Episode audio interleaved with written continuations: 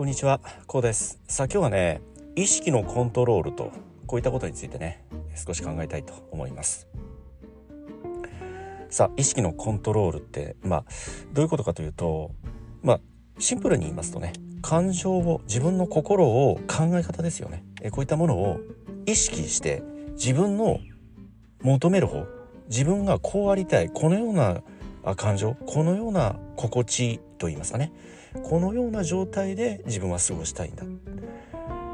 その感情って日々毎日ね何らかの理由で浮き沈みってあると思うんですけど特に気をつけたいのがその沈んだ時ですよね、まあ、例えばお仕事でミスしたりだとか上司に怒られたりですとかね。何らかのこう責任を取らされただとか。このような時ってまあ誰でもねやっぱりこの気持ちっていうのが沈むし人によってはねそのような気持ちを、まあ、引きずってしまうこういったことってあると思うんですよね。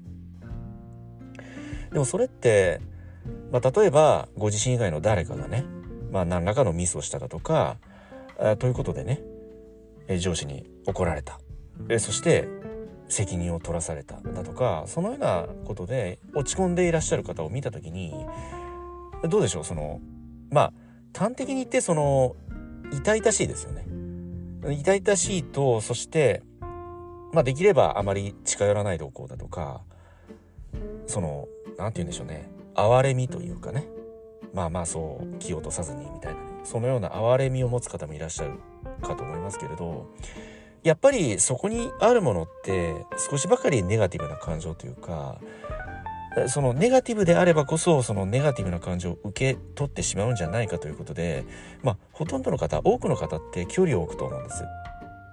それは自分もそのようないわゆるその飛び火ですよね飛び火を受けないために自分もネガティブにならないように、まあ、距離を置こうと守りに入ってしまうと思うんですよ。ということを考えるとやっぱりねその何らかこう気持ちが落ちる心がへこむでこのようなことがあった時でもその自分でそのいわゆる自分で自分の機嫌を取るまあこれよく言われる言葉ですけど自分で自分の機嫌を取るって、えーとても大切なんですよね。まあそのためにはね何らか日々のこうインプットといいますかね何らかの勉強というものは必要になってきますけれどやっぱりその自分の感情を守る自分のそれこそ立ち位置を守ると言いますかね。で全てはこう自分を守ることにつながってくるわけなんですよね。その感情をコントロールするって。その今ね簡単に言ってますけど実際その何らかのねきつい出来事が起きてそして気持ちが沈んだ心がへこんだ。このような時になかなかこう自分で上げていこうってまあまあまあ難しいなって思うかもしれないけれどこれもねまあ訓練といえば訓練なんですよね。まあ例えば道を歩いていて向かい側からねお年寄りまあおじいちゃんでもおばあちゃんでもいいんですけど歩いてきましたと。ところが途中でどうもしんどそうにされている、うん、ぜいぜいはあはあこうしゃがみ込むようなぐらいのね。そしてそのおじいちゃんおばあちゃんを見た時にどのようなイメージを覚えるか、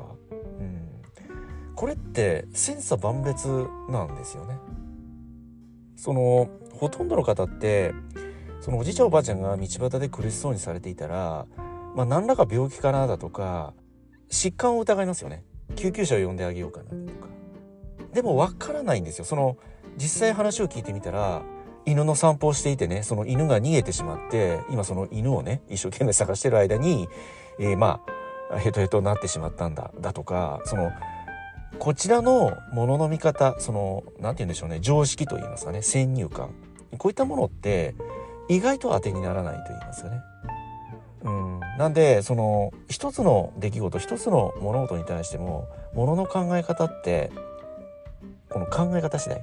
例えば先ほどのおじいちゃんおばあちゃんの例で言いますと、まあ、何らかの病気を抱えていらっしゃってねそして苦しんでいらっしゃると、まあ、そのような状況でしたら当然救急車を呼ばなければいけないんだけどその犬の散歩中に犬に逃げられたってそのある意味では笑い話じゃないですかそれって。そうですよね。その現実起きていることによってその背景が理解できればこちらの考え方も変わるしその反応も変わってきますよね。まあ、このようなことを考えますとどんな現象どんな物事が起きたとしてもどのように考えるか。もちろん事実確認は必要なんだけれどもその考え方ですよね。まあ先ほどのおじいちゃんおばあちゃんの例でね、まあ、例えば何らかの病気があったとしてもどの程度の病気なのか、うん、たまたま少しばかりね、まあ、心臓に疾患を持っていらっしゃる方だとかそもそもそうではなくて健康なんだけれど体力がないだとかねこれって全然違うじゃないですか。前者その心臓に疾患を持っていらっしゃる方でしたら当然そのお医者様に見ていただくということが大切になってきますよね。命に関わりますから。ところが後者のただ単にその運動不足であったり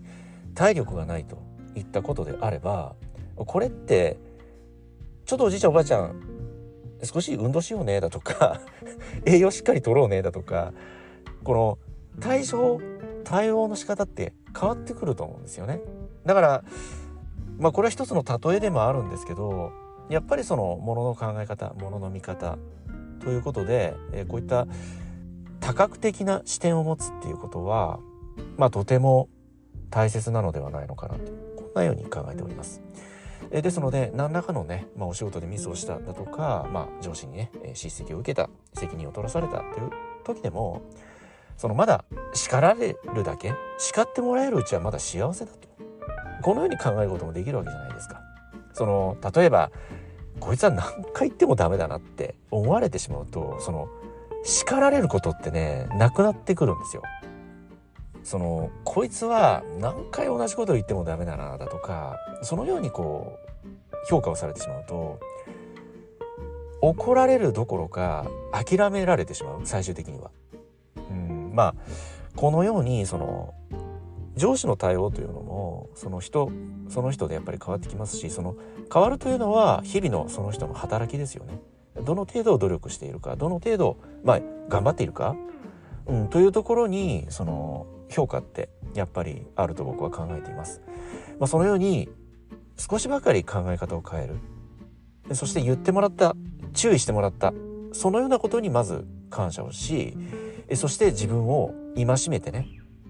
よし次はね同じミスをしないようにしよう。むしろ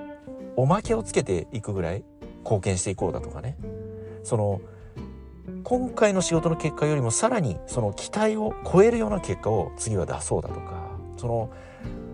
考え方気づかせてもらえた。その自分の至らなさを示してもらえた。えこのようなことって、まあ、感謝に値すると僕は考えています。それが言われるだけまだ怒られているうちは非常に幸せなんだと。非常に期待されているんだと、このように考えることもできるのではないでしょうか。まあ、このようにね自分自身の意識心感情をコントロールしていくことによってさまざまな問題非常にほとんどの問題って、まあ、乗り越えていけると言いますか乗り切っていけるという言い方がね非常に適当かと思いますけれども次々と起こる問題だとかそれってまあ自分自身にとってのやっぱり学びなんですよね。その学びになることであるから起きてくる問題なんですよね。その問題というものは学びがなかったら起きないわけですよ。そうですよね。何でもそうじゃないですか。学校の勉強でもわからない問題を勉強するから解くことができていく。うん、そのやっぱりその問題を解くといった前には学習自分なりに勉強するといった行動がねやっぱりそこには必要になるわけなんですよ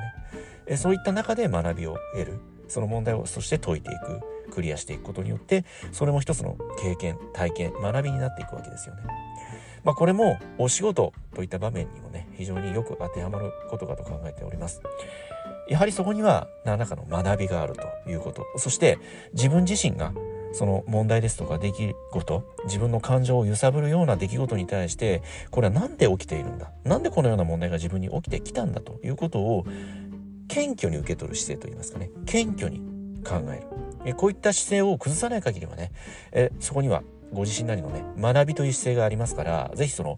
学びということをね意識して取り組んでいただきたいとこのようにね考えております。えそして何らか感情が高ぶったり揺さぶられたりそして時に落ち込んでしまったような時でもねやっぱりそのものの見方考え方を工夫する。これは学びなんだと気づかせてもらえたんだと。いったねその何らかのご自身なりの意識のコントロール感情のコントロールをしていくことによって、まあ、どんな場面でもねどのような状況下においても、まあ、難なくね乗り切っていけると。僕はねこのように考えておりますけれどもね。このような考え方どのようにお考えになられますでしょうか。はい今日はこの辺りでね終わりにしたいと思います。え今回の内容が何らかの気づきやヒントになればねえ大変幸いと考えております。ではまた次回お会いいたしましょう。ありがとうございました。